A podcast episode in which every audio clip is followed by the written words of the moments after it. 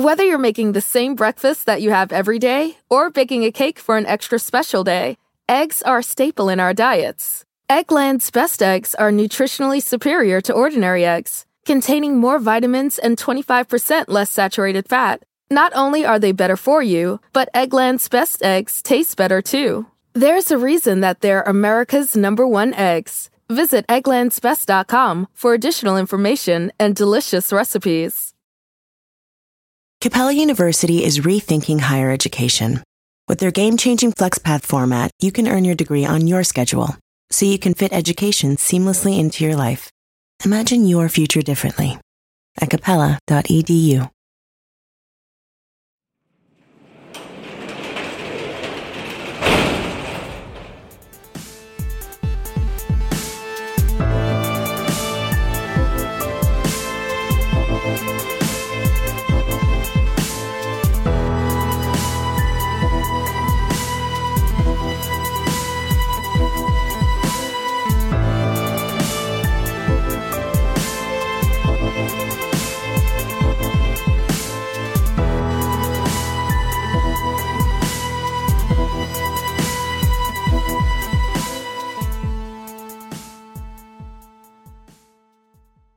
Welcome to True Crime Garage. Wherever you are, whatever you're doing, thanks for listening. I'm your host, Nick, and we're so woke that our mascara is vegan. Ladies and gentlemen, the captain. Thank you, thank you, thank you. It's good to be seen and it's good to see you. Thanks for listening.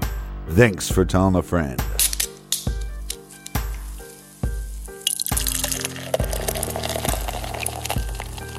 Today, we are still sipping on a delicious beer from the good folks over at Oskar Blues Brewing Company. This is called Mama's Little Yellow Pills.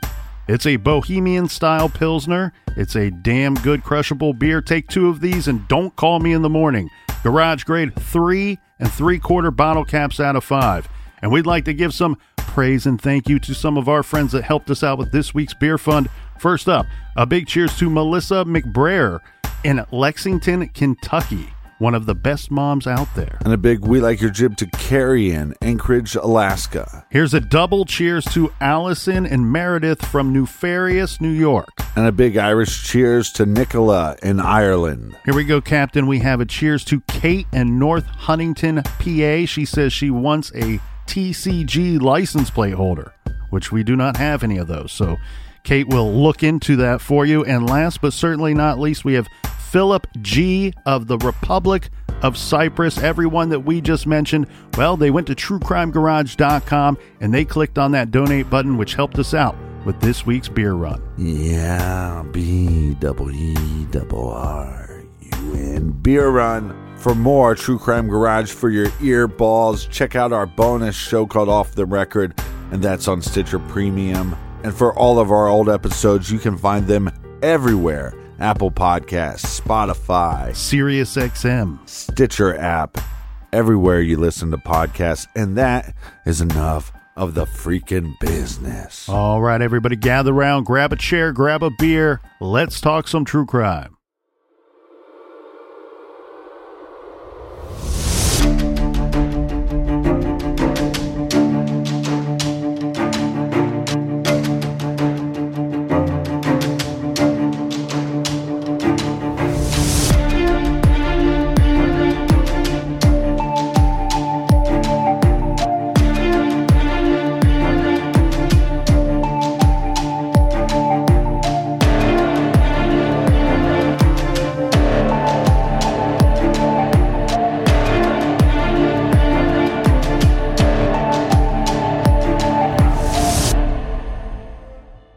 Shortly after the Tylenol murders. Chicago columnist Bob Greene wrote the following article, which appeared in multiple newspapers in and around the area, as well as across the country. The article was titled Message to the Tylenol Killer. If you are the Tylenol killer, some of this may matter to you, or it may make no difference at all. If you are the Tylenol killer, your whole murderous exercise may have seemed beautiful in the flawlessness of its execution. You doctored the capsules, and the people died, and you put fear in the hearts all over the nation. If you are the killer, the success of your mission may be sustaining you. If you are the Tylenol killer, though you may be harboring just the vaguest curiosity about the people on the other end of your plan, the people who were unfortunate enough to purchase the bottles you had touched. If you are curious, come to a small house on a quiet, winding street in Elk Grove Village, Illinois. The people who live there, Dennis and Gina Kellerman, feel you have already been inside anyway. Maybe the names don't mean anything to you. You killed their daughter. She was 12. Her name was Mary Kellerman. And her crime was that she had a cold. You might be interested in hearing what you have done to her parents.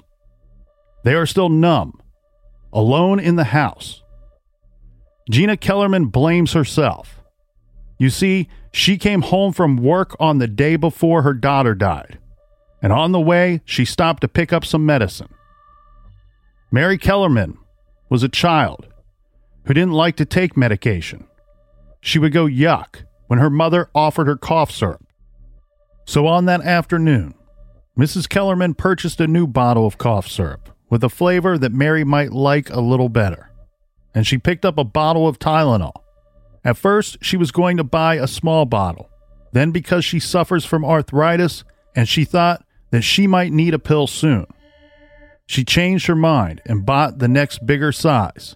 She bought your bottle. You ought to see her now, crying, her eyes vacant, as she sits in the family room and talks about what her life might be like, only if she had stuck with the first bottle that afternoon. You might be interested in Mary's father, too. He woke up the next morning and went into Mary's room. She told him that her throat was sore. He said he wanted her to stay home from school for the day. He remembers exactly. Quote, I heard her go into the bathroom. I heard the door close. Then I heard something drop. I went to the bathroom door. I called Mary, Are you okay? There was no answer. I called again. Mary, are you okay? There was still no answer. So I opened the bathroom door, and my little girl was on the floor, unconscious. She was still in her pajamas. You might be interested in knowing that Mary's mother and father, when they returned from the hospital, returned without Mary, who, as you know, was dead. They looked in the refrigerator. In the refrigerator was a brown paper sack with a sandwich and a piece of pie inside. Mary had packed her lunch the night before. She thought she would be going to school, so she made herself the sandwich. She could not have known about you. On the front of that refrigerator are a number of funny, furry little animals with magnets fastened to their backs. They are used to attach notes to the refrigerator door. Maybe you would care. Mary made those for her mother. They were gifts. If you are wondering whether Mary's parents talk about you, you don't have to wonder anymore. They do. You have never been in their house, and yet they cannot walk into a room without feeling you are there. You don't know them, but you have changed their lives forever. They feel as if they can't get away from you. Although they realize that they make no difference to you, they find themselves caught in an awful game of making trade offs in their mind. If you had only wanted to steal their car, they think. If you only had wanted to burn down their house, anything, they would have said yes to anything, anything but this. Do you want to know what they are thinking about you? Quote, I would pay anything if whoever did this would walk up to my front door right now. That's what Mary's father said. I would give everything I own because once he walks through that door, he's mine. As it is, you should know. Mary's parents are too shattered even to visit the cemetery. Mary is buried at St. Michael the Archangel in nearby Palatine, Illinois. And they wish they could go to her grave, but they can't. The hurt is too deep, and you are keeping them even from that. If you are the Tylenol killer, you should know one more thing. Mary's mother can't have any more children. Mary was her only baby. You might be interested in knowing that Mary was born one month premature. And that as she entered the world, her mother was scared because she was not crying. But the doctor smiled and said, It's okay. She's only sleeping. And she was. She was a quiet child. And because the Kellermans knew she would be their only child, she was especially precious to them. You should know that Mary's mother has not gone into Mary's bedroom since her daughter died.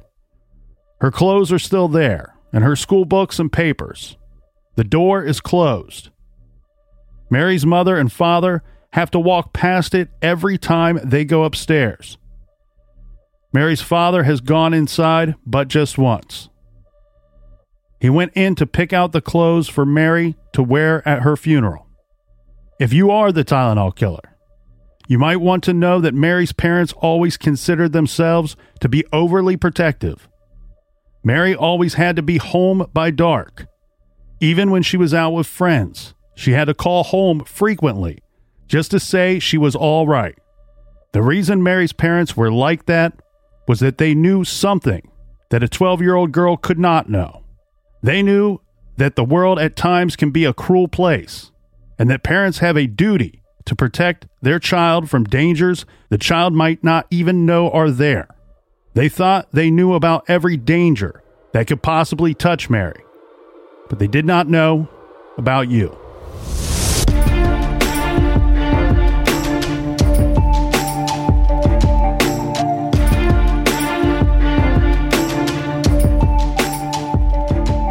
In one of his books, FBI agent John Douglas discusses the painstaking investigation that occurred in the weeks following the murders. Task force members interviewed employees from each affected store. They went door to door with police sketches of persons seen near the stores. They tried to lift fingerprints from the contaminated bottles that were found still on the store shelves.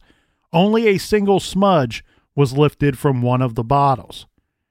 They scrutinized security camera video, such as it was in 1982. Police were able to uncover one photo that bore scrutiny. An ATM machine automated camera had taken a still shot of a store checkout counter line at exactly the moment that Paula Prince was paying for her Tylenol. This grainy photo was eventually publicly released by the Chicago Police Department. In the photo, Several people are visible standing in line, including one bearded, tall man standing maybe 10 feet behind Paula and staring directly at her. Police have said that they believe that this man might be the poisoner. It's very possible, but like we said in the last episode, the time frame of when this individual could have tampered with the Tylenol pills and returned them to the stores is days. I'm not exactly sure, Captain, what makes police say that this, you know, that crafted their statement to be that we believe this guy could be the poisoner seen in this ATM camera, security camera footage. It's clear they're they're biased against people with beards. Probably. Um, but yet they didn't pick out the Tulane guy with his beard. So we have one, two, three, four, five, six people in the photo that I can see.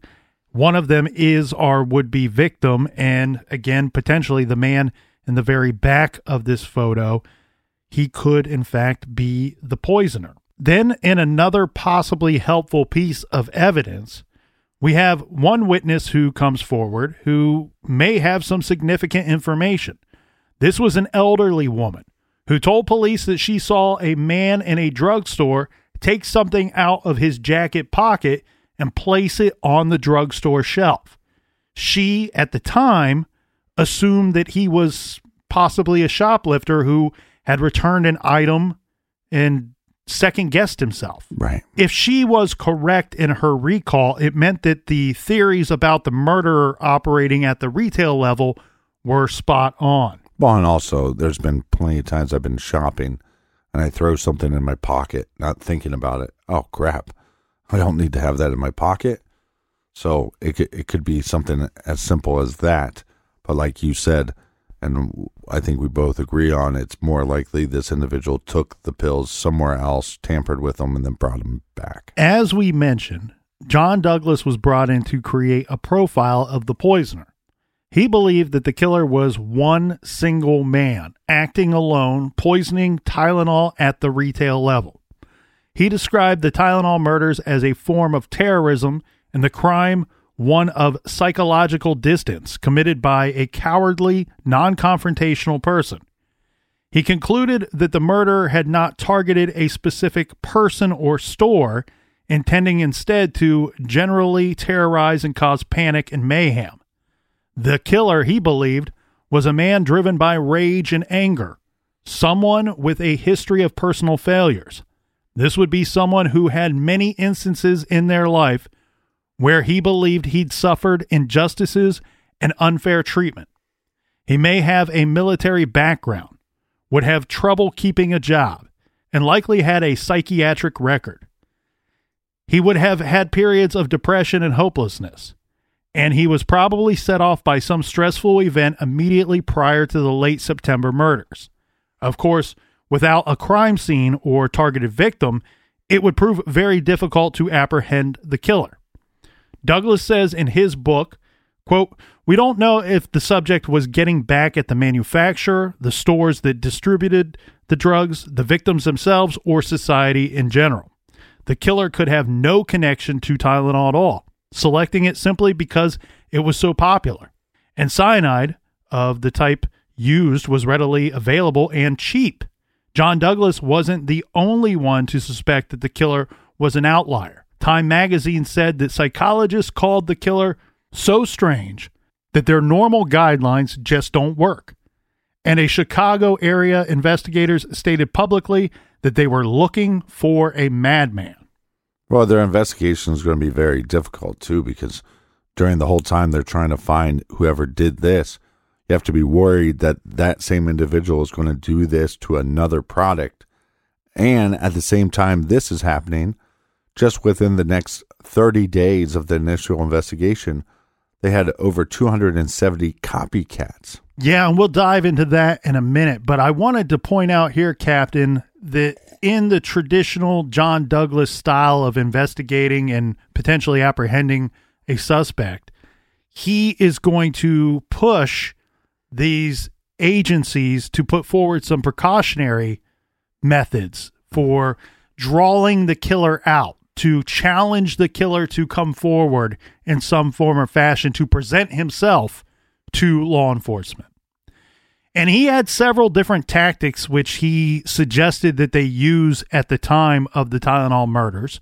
One being that the local stores had beefed up security and nobody could tamper with any of the products that they were selling there, almost challenging the killer to either want to look and view the space for themselves or to test them to see if they would tamper with a product and try to put it on one of the shelves there. They, he also had several different methods and tactics, but one that was very interesting is the article that we read at the top of today's story. If you read between the lines, there are some very interesting pieces of information that were included in that article. Yeah. Now, yeah. Come come visit our house. Correct. They do not give the address of the Kellermans, but they give a very good description of where one might find the Kellermans' home. Mm-hmm. Second, they give a very good description of where little Mary Kellerman's body was buried, what cemetery she was buried in. Douglas and the FBI decided what they were going to do was to pair up, team up with a local columnist.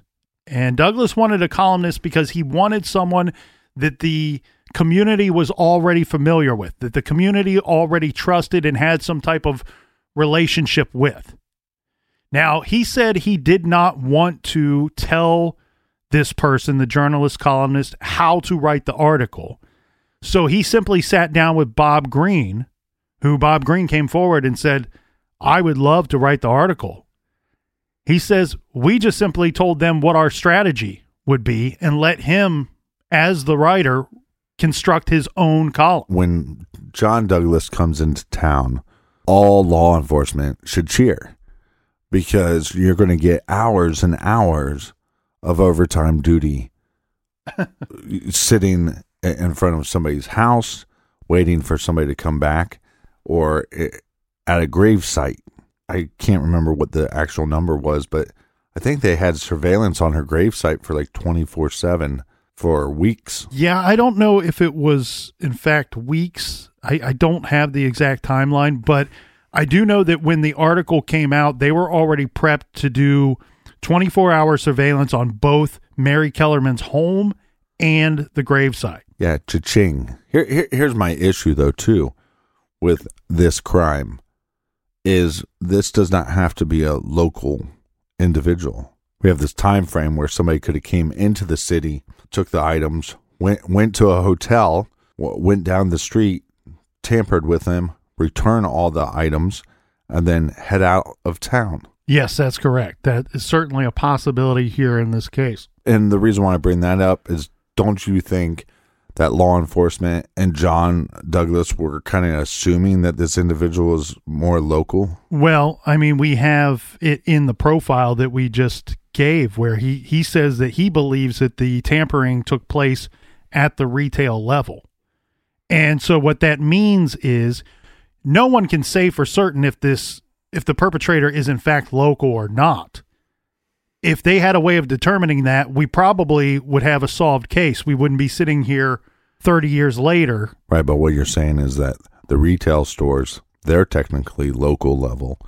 So the person would have had to get the those items. We locally. know they were local at one point. In the commission of these crimes. It's just like what we spoke about when we talked about the, the Zodiac killer. We don't know who he is. There's been all these suspects over the years, but one thing we can say for certain is that those three letters were all mailed on the same day from San Francisco. So we don't know where he lives, where he works, who he is, but we know on that day, on that one particular day, the right. Zodiac killer had to be in the city of San Francisco. Same situation here, Captain, as you're pointing out. If you're targeting this and commissioning these crimes at the retail level, that means at some point you were local. You had to physically be there to place these items on the shelf. So therefore, you go, all right, if the perpetrator was local on that day, whatever the time frame is, he may still be here or he may be local permanent. So we're going to run these uh, these tactics and try to draw him out. Now, there's an interesting story that comes from this is that after a couple of nights, they're you know they're surveilling Mary Kellerman's home and her gravesite, hoping that the killer may want to catch a glimpse of the home or visit the gravesite, maybe even show some type of remorse and go to the gravesite. Yeah, I, I don't know if you reported on this yet, but uh, they also publicized all the victims' funerals as a as a way to say, hey, maybe he'll show up to one of the funerals. Yeah, Douglas also suggested. I mean, like I said, there were there were probably six or seven different methods that he suggested that they they do at the time. One would be to have candlelight vigils and to take down the names and license plates of the people attending. Right. He also suggested, you know, as you said, publicly announcing the the funerals, which is which is very typical of any type of crime. It's you know, often the funerals are publicly announced anyway, regardless of how someone dies. Mm-hmm. Um, so it's not it's not out of bounds by any means at all. But one thing that he suggested was putting like special markers, decorative markers on the graves themselves. And maybe this guy might want to go and take one as some type of souvenir. Right. Or tamper with them on some level. So something physical that you might be able to catch this person with in their possession at some point in time. And and I keep saying he. I, I think you're saying he as well. I, I, I think we we believe, but also law enforcement believes that this was done by a male. Yes. Um, that seems to be the general consensus, and it certainly seems to be John Douglas's thoughts. I know that typically females are poisoners, but typically females kill people that they know. It's right. It's very rare. It's much more rare that a female would kill strangers compared to a male killing strangers. So one story that comes out of this this tactic of surveilling the home and the gravesite is that after a few nights of this these stakeouts in the boneyard at the the cemetery, a guy approaches the gravesite in the middle of the night. Mm.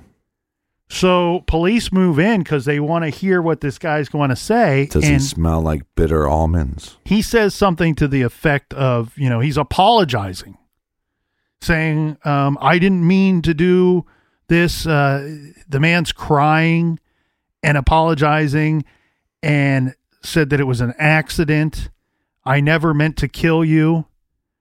The problem then becomes that police hear the man say, Susan. I never meant to kill you, Susan. Right. We're not sure who Susan is, but it's quickly determined that Well, she's somewhere in that graveyard. Susan's grave was right next to Mary Kellerman's grave. The man was going to her grave, to Susan's grave, to apologize to her because Susan was killed in a hit and run Oh. situation. This was the man that was responsible for killing Susan. So hold on. Did got him? Yeah, got him. So Oh, what what becomes of this is they never got Mary Kellerman's killer, but they did get this man who was involved in this hit and run accident with this Susan victim. And not only did they get this guy off the streets and solve that crime, but it also in a way proves Douglas's theory that this is actually a thing Yeah. that it actually happens and it's a way that they can be more proactive rather than just sitting on their hands waiting for the killer to either strike again or or show himself in some manner. Yeah, but if if you're a fan of Mindhunter and you believe somewhat the storytelling in Mindhunter, then John Douglas was the guy that people would talk shit to. And so at some point somebody's going, We're paying all these cops all these extra money and nothing's turned up. And this is John Douglas's way of saying well one, my theory is correct, but two, we, we got a bad guy off the street because we had law enforcement there at the grave sites. In early 1983, the Cook County Medical Examiner announced that they had re examined 17 unexplained deaths that occurred around the time of the Tylenol murders, and that three of them appeared to have resulted from cyanide. In all three cases, lethal doses of cyanide as well as acetaminophen were found in their blood. But it was too late to discern whether these people were definitive victims of the Tylenol murder. Any extra strength Tylenol in their homes had long since disappeared.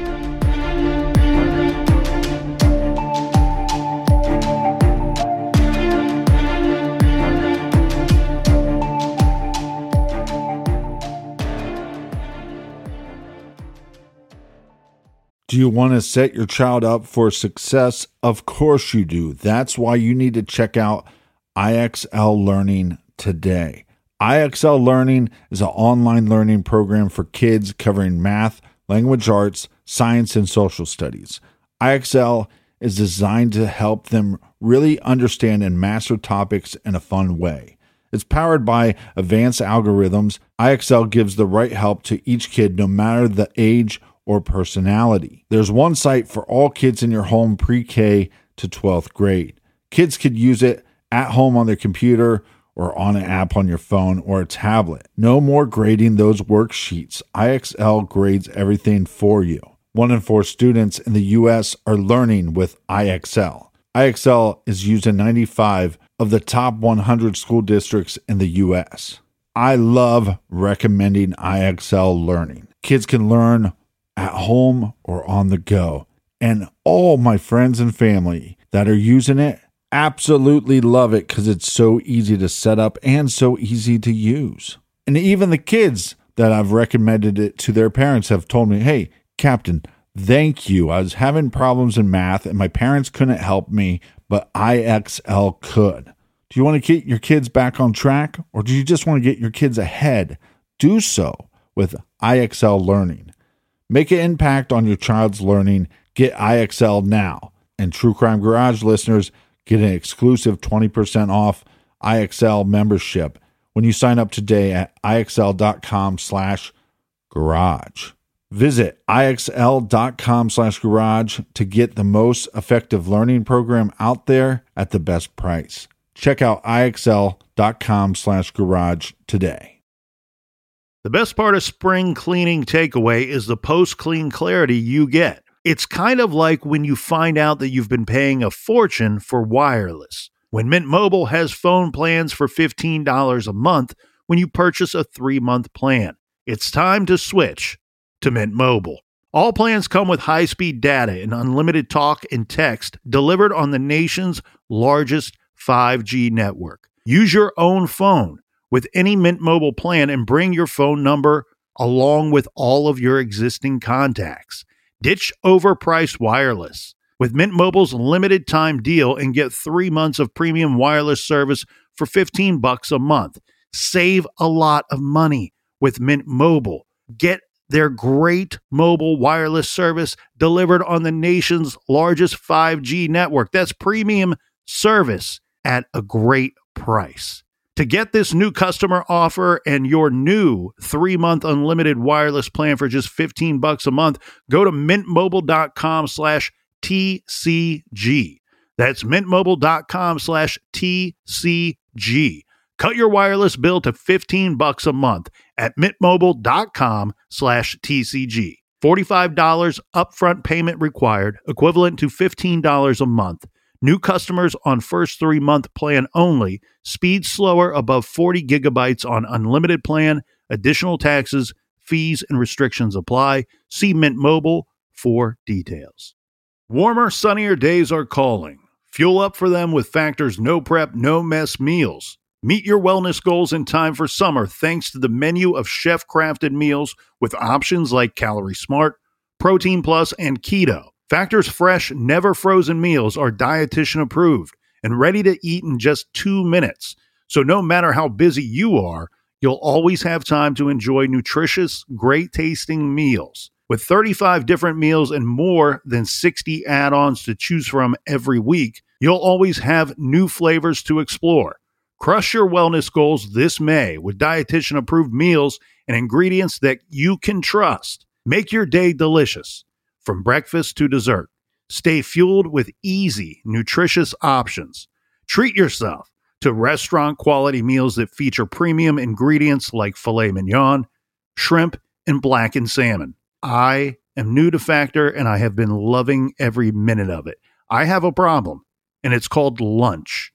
Some days I need a pack of lunch, and some days I work from home. Whether I'm at home or whether I'm on the go, Factor is fueling my lunch from now on. Head to factormeals.com slash truecrimegarage50 and use code truecrimegarage50 to get 50% off your first box, plus 20% off your next month. That's code truecrimegarage50 at factormeals.com slash truecrimegarage50 to get 50% off your first box, plus 20% off your next month while your subscription is active.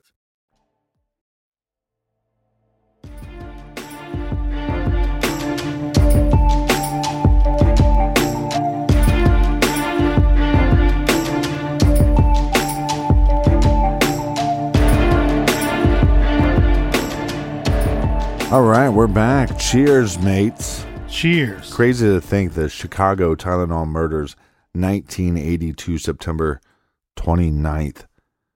Tylenol goes from 37% of the market share to 8% after the murders. Surprising they got 8%. Yeah. Sadly, the tampering inspired hundreds of copycat incidents across the U.S. The FDA recorded more than 270 different incidents of product tampering in the months following the Tylenol deaths. Some of this was, for the most part, No, no, no. That's 270 within the first month. well, we have we might have different information here. The large part of this 270 number, regardless of if it, if it was in a 30 day time period, 45 days, or 90 days, is most of these are pretty small time acts. These are not people trying to kill people or kill people on a mass level.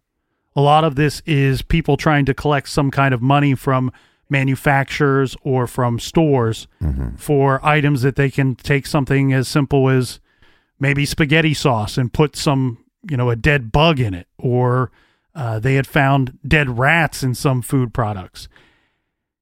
They also found things like pills tainted with everything from rat poison to hydrochloric acid that actually did, in fact, get some people sick around the country. And as said, some copycats branched into food tampering. That Halloween, parents reported finding sharp pins concealed in candy corn and candy bars. And some communities banned trick or treat altogether. I mean, this would be a very scary time because once, look, the the initial thing, you go, okay, there's a madman out there, but like you said, 270 within the next couple months. Now you're going, there's multiple mad people, and they're not just trying to poison Tylenol capsules. They're trying to tamper with other food products and, and medical products. There is one portion of this case that is absolutely terrifying. The quote, Tylenol murders expanded out of the state of Illinois to take on a new shape in the state of Washington around the greater Seattle area. And this case starts on Wednesday, June 11, 1986, when 40 year old Susan Snow got up early, you know, just like she would any other workday. Both Susan and her husband, Paul Webking, age 45, were going to go about their normal workday routines. Susan was the assistant vice president of Puget Sound National Bank. Typically, Paul would leave for work before Susan, and that would be the same on this day as well.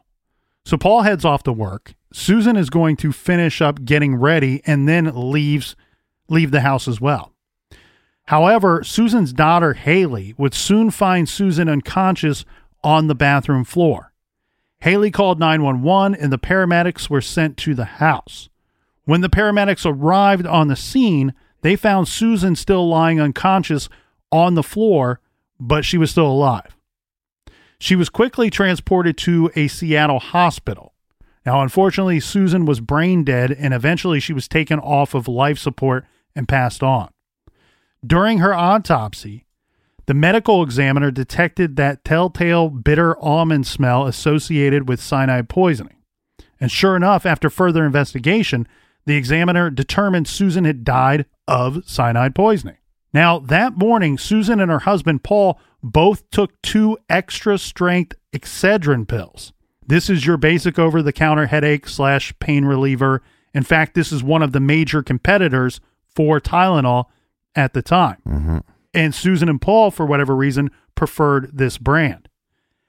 It was quickly determined that Susan took two pills full of cyanide, and the two extra strength Excedrin capsules that Paul took on that same day had no cyanide in them at all.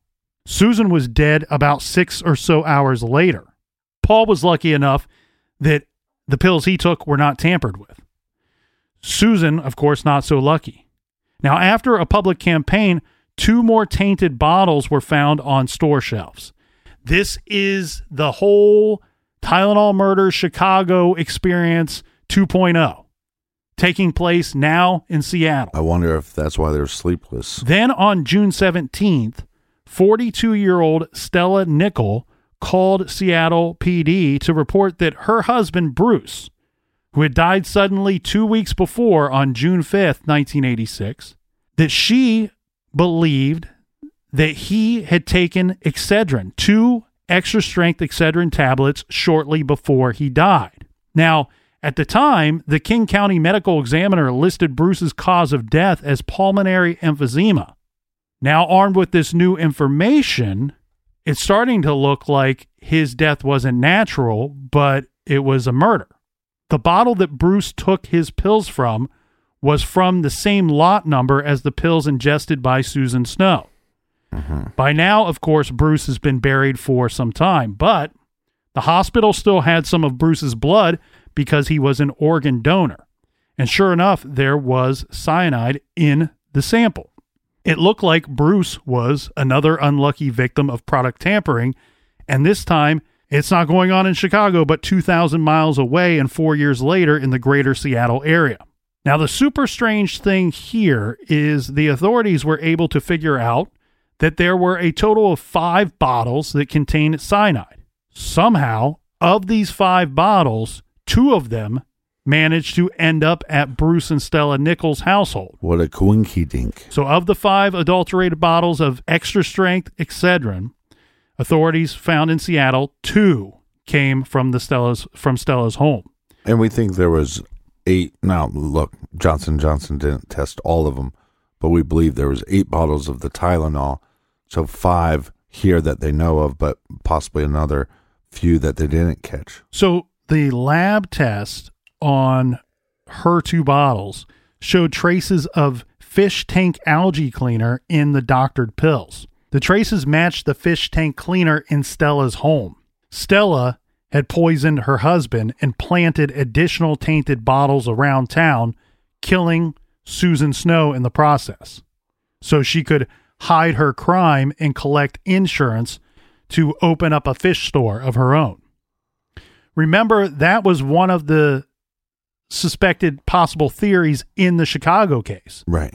Is that somebody would want to kill someone they knew directly, but cause other deaths to camouflage the murder. Well, this is definitely a high level, high sophistication level of crime. It could be looked at as such, but I think in the Chicago case and again here in the Stella Nickell case, it might seem that way on the surface, but it's actually not very difficult to do at all. Uh, especially in the Chicago case when there was no real tampering proof seals on those actual bottles.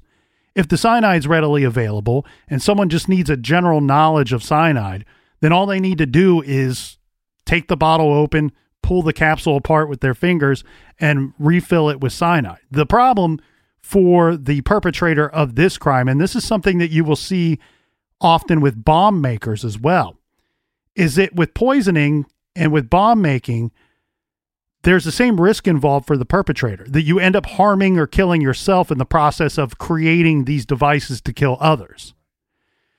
Cyanide is not only lethal as ingested, but can also be lethal um, to the touch. And I don't want to go too far into that because I don't have a complete understanding of it and I don't want to try to pretend that I do. But from the information provided to me, it seems like it's risky behavior to even be handling right. this type of um, poison. We'll get used to it because I just ordered a bunch of it off of Amazon. But what's interesting here in this case, Captain, the Stella Nickell case, is that, I mean, she's actually a really terrible murderer. Because one, her horrific crimes, I mean, this is not just a situation of wife kills husband, but wife kills husband and is willing to kill at least one, if not several other people in an attempt to cover up and get away with the murder of her husband. So, completely willing to kill total strangers just to get away with this crime. But two, killing her husband to get money. So, this murder plot was fueled by greed. Stella took out two life insurance policies on her husband, and Stella was such a slave to her greed that she would have got away with this murder but she couldn't get out of her own way. So check this. She had two insurance policies that she took out on her husband Bruce unbeknownst to Bruce. Fishy. She purchased two $20,000 policies that she was the sole beneficiary on. Then Bruce had life insurance through his work for $31,000. Okay, so with these two forged signature policies of $20,000, we're at 40 grand. Now add the 31,000 from his work policy. Stella stands to make $71,000 from Bruce's death. So if Stella would have been okay with $71,000, dollars Mm-hmm. she would have never been caught. The medical examiner ruled the death a natural death. Nobody was any the wiser until Susan Snow died later from ingesting the extra strength Excedrin. And then Stella Nickell informs the police hey, my husband Bruce, who died of natural causes weeks ago, he took Excedrin right before his death as well. Now, that is because Bruce's work policy paid out $105,000 more if Bruce's death was accidental opposed to natural. And this is a big and. What was going on in the spring of 1986? It was national news at the time, big news as I like to say. The families of the seven dead Chicago Tylenol victims were suing McNeil Consumer Products Incorporated, a division of Johnson Johnson. Eventually, they would settle with these families for millions and millions of dollars. Stella not only wanted accidental death benefit of Bruce's work plan, but she wanted to be able to sue a big brand, a household name, for millions. Right. Just agreed. So for that, Bruce couldn't be the only one to die from product tampering slash poisoning. So in a way, she outed herself. Mm-hmm. Instead of becoming a widow with an extra $71,000, she ended up arrested and convicted, receiving two 99 year terms under the new federal tampering law. Stella Nickell was the first person in U.S. history to be convicted of murder through product tampering. From my understanding, Captain, that is a federal offense. That's a federal crime, and she was convicted on the federal level of product tampering that resulted in murder. So technically, the state of Washington could still charge and then convict her with murder at a later date. She's still alive. She's living in some low security prison uh, in Well, Washington yeah. When State. she got sentenced, and the, and the judge said two 90, 90 year sentences, she said. Mhm. She said, So you're saying there's a chance? Right. I'm like, I, I still could get out? Now, during the first four days of the investigation in the Tylenol case back in Chicago in 82, the task force interviewed over 1,000 people and amassed thousands of pages of documentation and created a suspect list of 24 names. By week out, this list was down to four individuals. One was a loading dock worker at Jewel, a massive company operating warehouses, distribution center, and packaging plant in the Chicago area.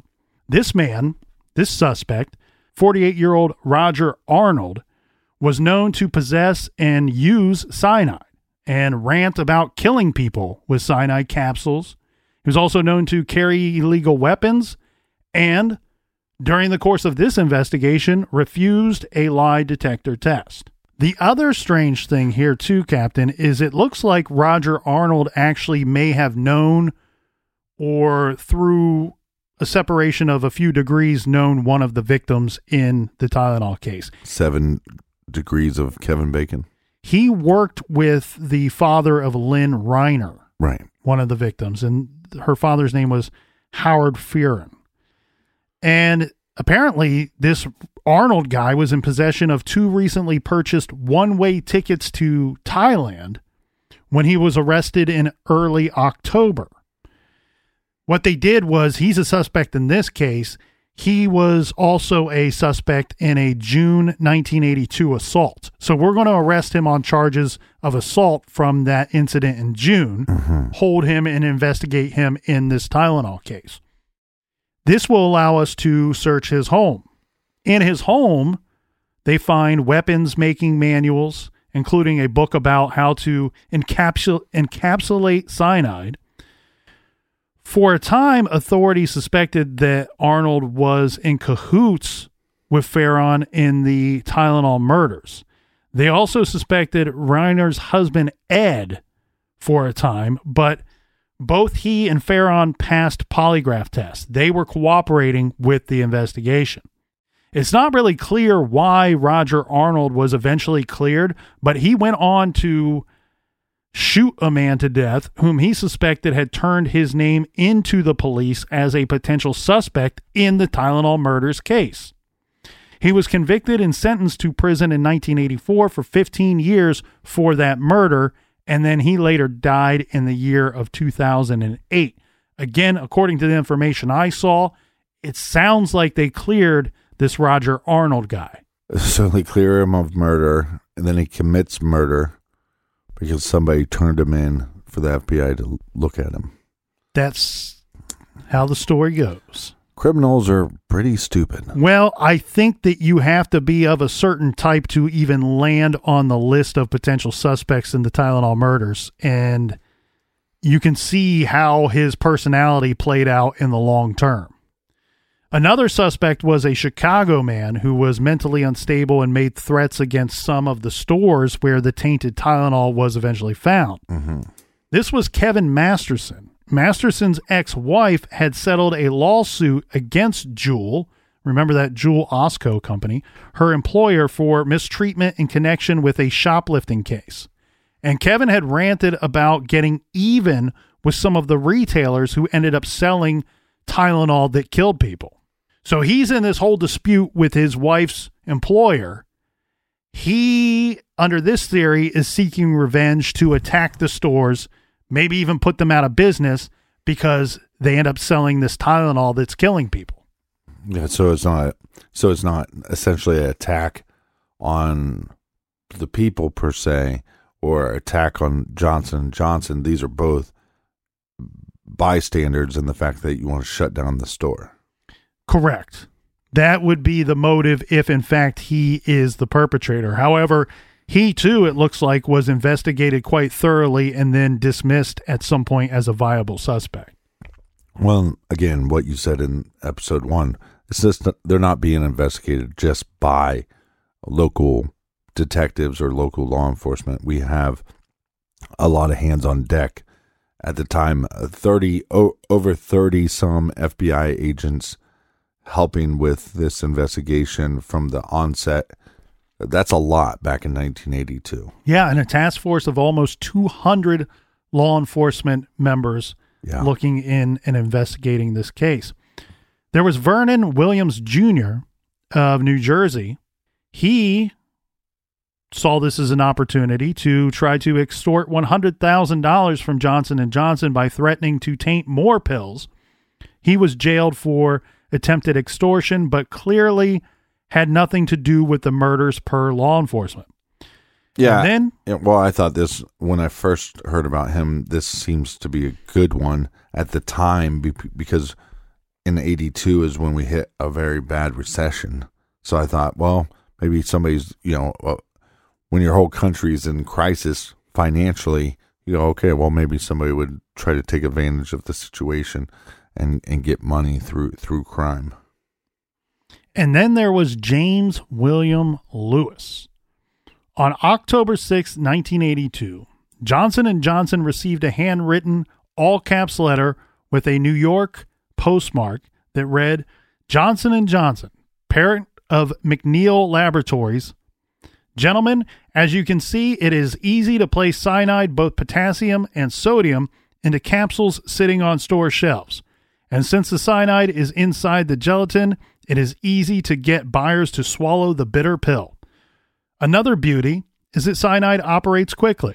It takes so very little, and there will be no time to take countermeasures. If you don't mind the publicity of these little capsules, then do nothing. So far, I have spent less than $50, and it takes me less than 10 minutes per bottle. If you want to stop the killing, then wire $1 million to bank account number 8449597 at Continental Illinois Bank, Chicago, Illinois. Don't attempt to involve the FBI or local Chicago authorities with this letter. A couple of phone calls by me will undo anything you can possibly do. Oh, this guy sounds like a madman. He sounds like a good suspect. I mean, you have motive, but also you have the guy coming out and he's confessing to the crime. Yeah, so the FBI lifted fingerprints from this letter and then noted the metered postage with the identifying Pitney Bowes number and an old date. Yeah, Pitney Bowes. That's a pre-sort. It's a machine that helps you put together mail. The envelope was stamped April 15th, 1982. So well before any of these Tylenol murders. The meter was traced to a company called Lakeside Travel. The bank account referenced, which was no longer opened at that point, belonged to Frederick Miller McCahey, heir to the Miller Brewing Company fortune. Although he owned Lakeside Travel, police quickly determined that McCahey had not written the letter, and he gave authorities a list of disgruntled employees or associates of his business. On that list were the names Robert and Nancy Richardson. Robert Richardson was an alias used by James William Lewis, mm-hmm. who was wanted by police in another state, which we will get into in a minute. Investigators initially thought that the extortion letter sent to Johnson & Johnson by Robert Richardson was just a hoax to embarrass McCahey. But after they did some digging into James Lewis's past, they discovered that he had been charged with murder and was suspected of business and tax fraud. So they began to put a little more stock into the possibility that the letter was really sent by the actual poisoner. Mm-hmm. But they couldn't find Lewis. Meanwhile, he continued his pattern of sending ranting letters, all postmarked from New York City. Lewis sent the Chicago Tribune and the Kansas City Star letters denying that he and his wife had committed the Tylenol murders. In another letter, Lewis attacked police handling of the murder and had been charged with the Raymond West case. So he is telling these newspapers that he and his wife had nothing to do with the Tylenol murders. And he's complaining that the police in the Raymond West murder case had bungled that whole investigation and that he was trying to get that case reopened for some time. Lewis began signing his real name at some point and even put his right thumbprint on one of the letters. The letters were written in strange, militaristic, vengeful language. Here's an excerpt from John Douglas that I found interesting. Quote, We are not armed unless one means in the anatomical paraplegic sense. We shall never carry weapons. Domestically, weapons are for two quite similar types of mentality one, criminals, and two, police. We are neither. Douglas noted that this personality seemed to mesh with what he had profiled a cowardly type that would be saddled with inner rage and preferred indirect attacks. Lewis also sent some letters to President Ronald Reagan in October of 1982, threatening to murder him with a remote control airplane and poison more people with cyanide laced Tylenol if certain tax policies were not changed. This seems like a, a man that fancies himself a bit of a Robin Hood to try to change things for the good or the good as he says it, but threatening violence if you don't give him his way. Yes, Robin of Locksley. I'm going to cut your heart out with the spoon. Before becoming a suspect in the Tylenol murders, Lewis owned and operated a Kansas City business tax service called Lewis and Lewis. This is where they befriended an elderly client whose name was Raymond West. We've already mentioned his name. This man completely disappeared in 1978. Raymond's body was found in an attic in his own home about three weeks after he disappeared. The body was found dismembered. He had been cut up, wrapped in sheets and trash bags, and somehow hoisted to the storage area using pulleys and rope.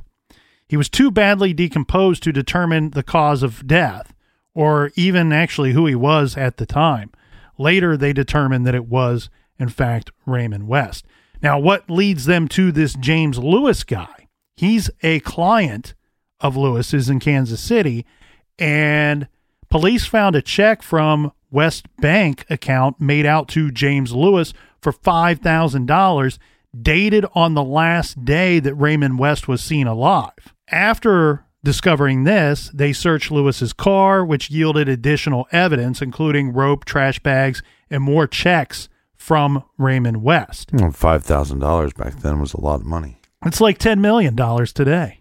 No, Now, that's not. they charged him with the murder of Raymond West. However, this trial that was set for late 1979, it was actually tossed out. It was dismissed by a judge who ruled that the arrest and the search of Lewis's home and vehicle were illegal. So Lewis is going to get lucky in this situation. Now, Lewis, once he's free and clear and doesn't have to worry about these murder charges, he goes back to work. What's interesting, and I find this to be interesting here, Captain, is that he did a startup company which he co founded with an Indian pharmacist to import industrial pill making machines from India. Police continue to investigate Lewis for anything. They were so convinced that he did this murder that they wanted to catch him on anything that they could find. You know, tax fraud, falsifying credit card applications, Right. swindling clients, anything that they could possibly find.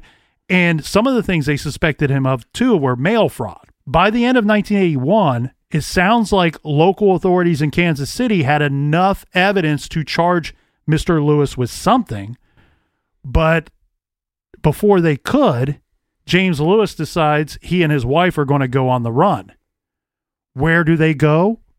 They went to Chicago. Hmm. So this guy has a history of potentially murdering people. He has a history of potential falsifying documents, tax fraud, mail fraud, swindling his clients out of money and possibly land deals. He's on the run from authorities in Kansas City who have warrants out for this guy. Now he's in Chicago. Oh, and he has experience in pill making. Yeah, which again, like you said, it puts him in the area. He's definitely fits all the profiles, and a lot of people that look into this case or have looked into this case, this becomes their number one suspect. And what's weird too is that let's say this guy was out for revenge. By all appearances, it looks like the revenge he was seeking might have been against this Fred McCahey, the the very wealthy man that stands to inherit the Miller Brewing Company fortune. That is because remember you pointed out the Pitney Bowes envelope that police were able to trace back to sometime in April of 1982. I used to I used to work on a Pitney Bowes machine. Yeah, we had them at uh, some of the places that I worked as well. Now, what happened here, Captain, is not only did they trace that to that date, but they also traced the account to that Lakeside Travel Company owned by that Fred McCahey, who Lewis's wife had that big pay dispute with. Right. This McCahey fella supposedly owed her five hundred, maybe six hundred dollars. It was not that big amount of money. I expected it to be a large amount of money, considering that seven people died in this Tylenol murders case. But those that envelope was stolen along with a stack of other envelopes from that travel company on the last day that his wife worked there. So maybe he used it as it was convenient that the envelope was already there, postage already paid, or was he trying to purposely give this to law enforcement and maybe get them to lead them back to this Fred McCahey guy? So basically, this would be him framing Fred for the Tylenol murders. Yes, or again, maybe just a way of covering his own tracks and sending them on a wild goose chase. Now, remember, Douglas said that this person, the murderer, probably would have experienced some type of stressor, disruptive life event leading up to contaminating the bottles and then killing these innocent people.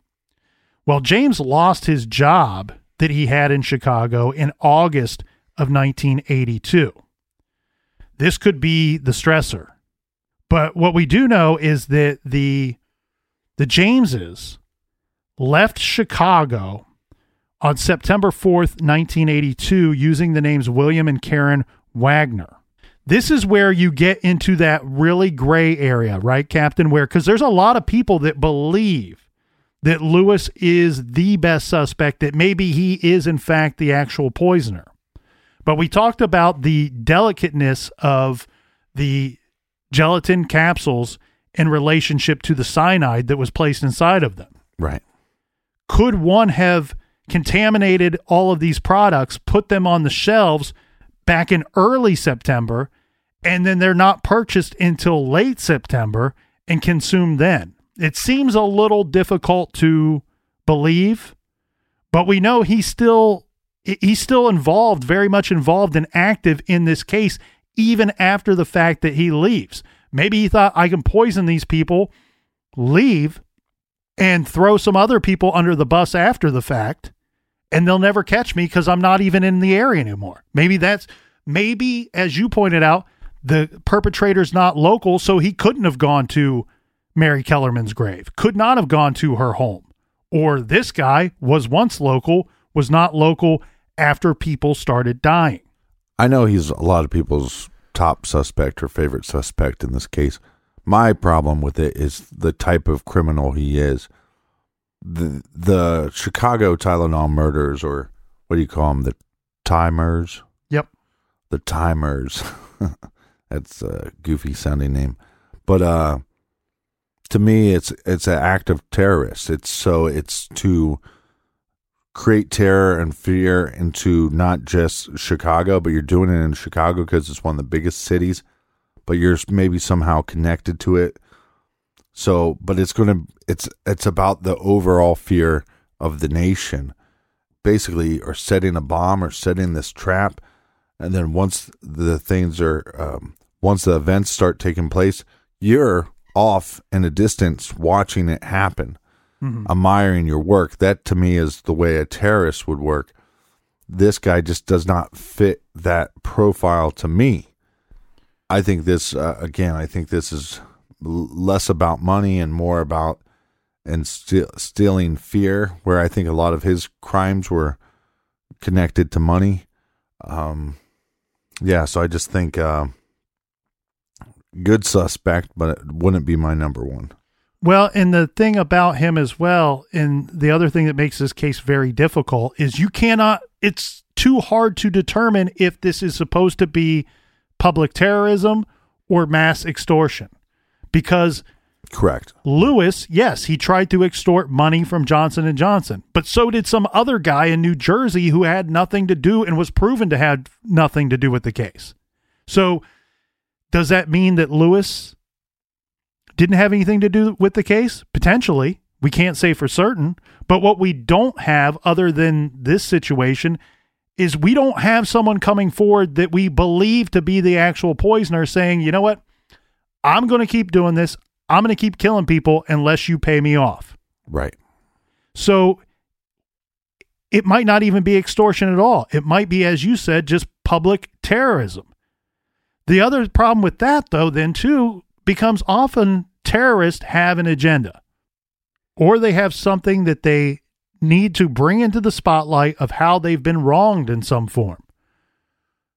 The problem is usually someone claims responsibility for these terrible acts. We don't have that either. Nobody coming forward saying, you know, we are this group and this is why we committed these acts against the people of Chicago. Mm-hmm.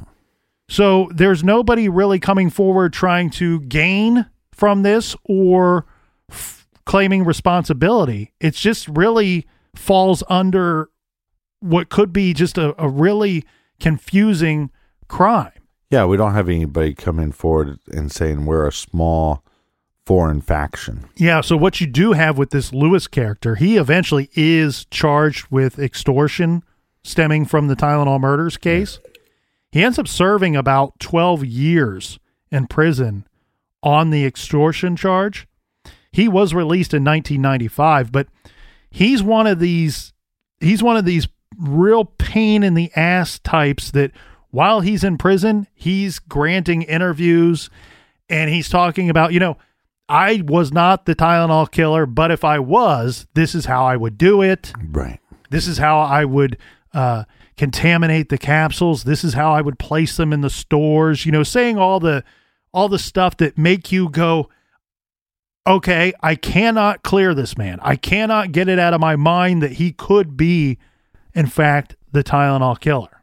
In January of 2010, both James William Lewis and his wife were asked by the FBI to submit DNA samples and fingerprints to the authorities. Lewis stated, quote, if the FBI plays it fair, I have nothing to worry about. Lewis continues to deny all responsibility for the Tylenol killings.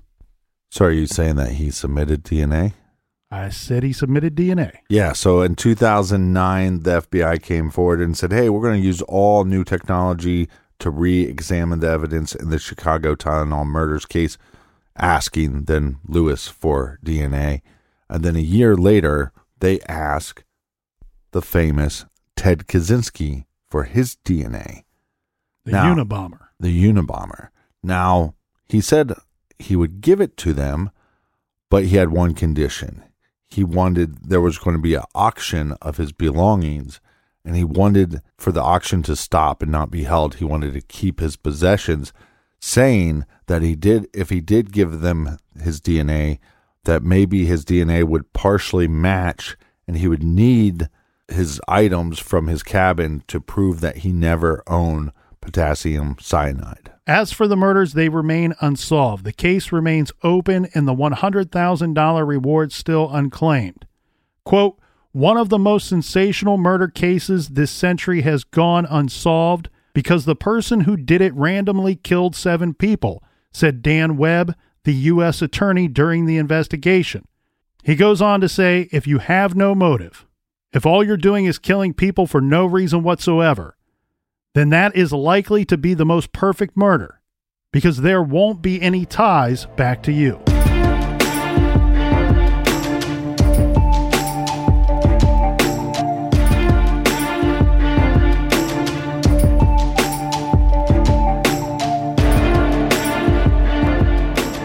For everything true crime, check us out at truecrimegarage.com and make sure you sign up on the mailing list. We like to send out promo codes for discounts in our merchandise store.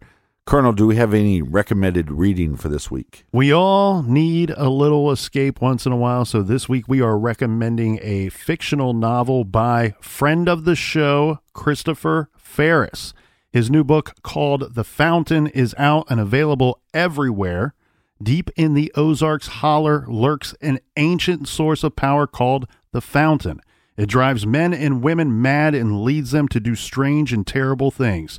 It is growing in strength, only an invisible wall held in place by centuries of sacrificial magic protects an unwitting mountain community from a descent into bloodshed and madness. Check out The Fountain by Christopher Ferris. We will have that listed on our recommended page at truecrimegarage.com for you. And until next week, Be good, be kind, and don't litter.